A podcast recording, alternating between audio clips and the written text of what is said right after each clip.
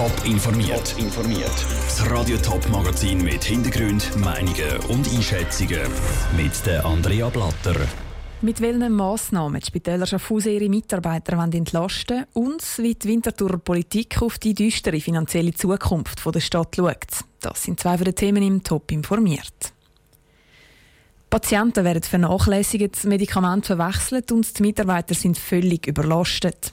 Die Vorwürfe gegen die Spitäler Schaffhausen sind Anfang Sommer laut geworden.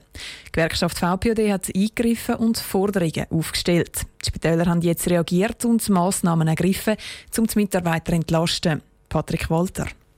Die Vorwürfe gegen die Spitäler sind happy. Sie haben viel zu wenig Zeit für Patienten und können die darum nicht waschen oder sich nicht richtig ums kümmern, haben die Mitarbeiter gegenüber Teletop gesagt.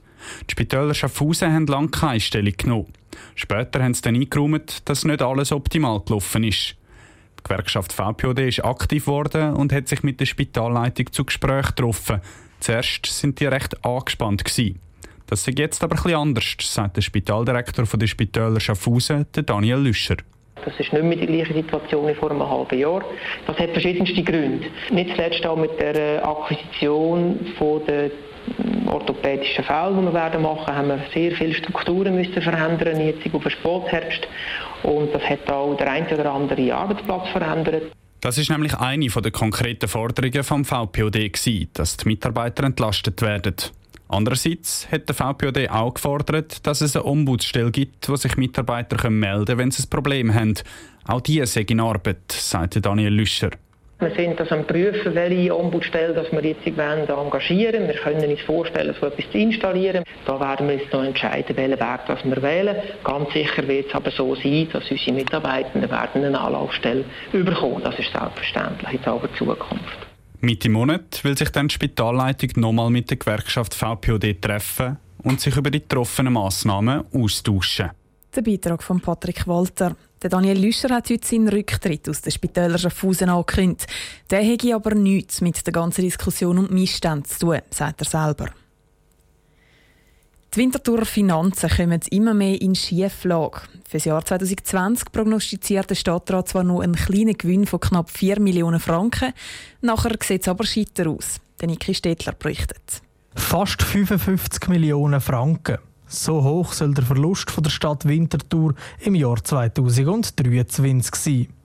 Es dürften verschiedene politische Entscheidungen sein, die für die tiefroten Zahlen verantwortlich sind. Zum Beispiel der Entscheid, dass die Stadt kein Bauland mehr verkauft, sondern nur noch das Baurecht abgibt. So Entscheid sagen zwar ein Teil des Problems, sagt der FDP-Fraktionspräsident Urs Hofer. Aus seiner Sicht gibt es aber noch etwas ganz anderes, wo der Stadt schwer auf der Tasche liegt. Einerseits muss man aufpassen, einfach mit dem Wachstum von der Staatsquote bei Schaffung von neuen Stellen. Sollten das Jahr 77 neue sein. Äh, gewisse davon sind sicher gerechtfertigt, das ist immer schon so gewesen, aber da müssen wir wirklich jede kritisch hinterfragen. Auch bei den Grünen ist man besorgt über die wachsenden Ausgaben. Sie wollen aber nicht beim Personal sparen. Der Christian Griesser von den Grünen sagt, Winterthur wachse. Es gäbe allein dieses Jahr 150 neue Schülerinnen und Schüler und die haben halt ihren Preis. Das gibt mehr Lehrpersonen, das gibt mehr schulergänzende Betreuung, es gibt mehr Schulraum, es gibt mehr Schulraum, wo muss einfach saniert werden. Ja, wenn man diese Kosten alles zusammenrechnet, dann äh, ist es ganz klar, also man kann nicht, man kann nicht den Schülern keine Lehrpersonen zur Verfügung stellen oder kein Schulzimmer. Nebst den Einsparungen sind natürlich auch mehr Einnahmen ein Thema. Das heißt konkret Steuererhöhungen. Ob es die wird geben, steht im Moment noch in den Sternen. Für die Bürgerlichen stehen Steuererhöhungen nicht zur Debatte. Für die Linken ist es durchaus eine Option. Das ist ein Beitrag von Niki Stettler. Finanzvorsteherin Yvonne Beutler hat heute das Budget zum letzten Mal präsentiert. Sie gibt ihr Amt in einem Monat am Kaspar Bob ab. Der Amazonas-Regenwald brennt. Aber who cares? Vor einer Woche hat noch fast jedes Medium über den Waldbrand berichtet, aber heute ist er in keiner Zeitung mehr. Aber sind die Brände dann eigentlich gelöscht? Vinicio Melchioretto. Über 130.000 Quadratkilometer von der Amazonasfläche sind verbrannt. Das ist dreimal die Schweizer Landesfläche. Es scheint so, als dass der Brand schon vorbei wäre, aber der Wald brennt immer noch. Warum berichtet also die Medienwelt kaum noch über den Amazonasbrand?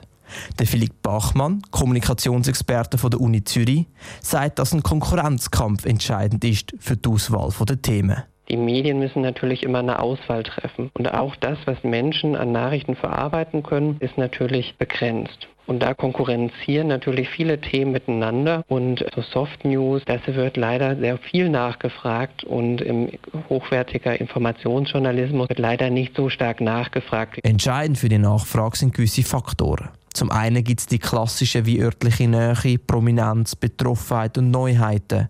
Beim Waldbrand hat die Prominenz vom brasilianischen Präsident Bolsonaro eine Rolle gespielt.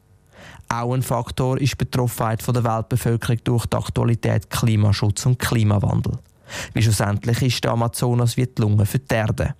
Zwar sind rund 80 Prozent vom Wald noch intakt, aber die fehlenden 20 Prozent haben einen grossen Einfluss auf die Umwelt. Eigentlich wäre es also ein wichtiges Thema, das jeden betrifft. Trotzdem ist es für den Philipp Bachmann keine Überraschung, dass nicht mehr so stark über den Waldbrand im Amazonas berichtet wird. Es müssen natürlich bei einem Thema immer wieder neue Aspekte hinzukommen, damit es interessant bleibt. Das verhält sich bei Medien nicht anders als im privaten Bereich. Denken Sie an einen Familiengeburtstag, an ein Familienfest. Wenn man sagt, oh Papa, oh Mama, das hast du jetzt schon hundertmal erzählt, dann wird es nicht unbedingt spannender dadurch. Erst wenn unsere Eltern in dem Fall etwas Neues zu erzählen haben, hören wir wieder zu. Somit wird der Waldbrand also vermutlich immer weniger in den Medien erwähnt werden, bis wieder etwas Neues passiert.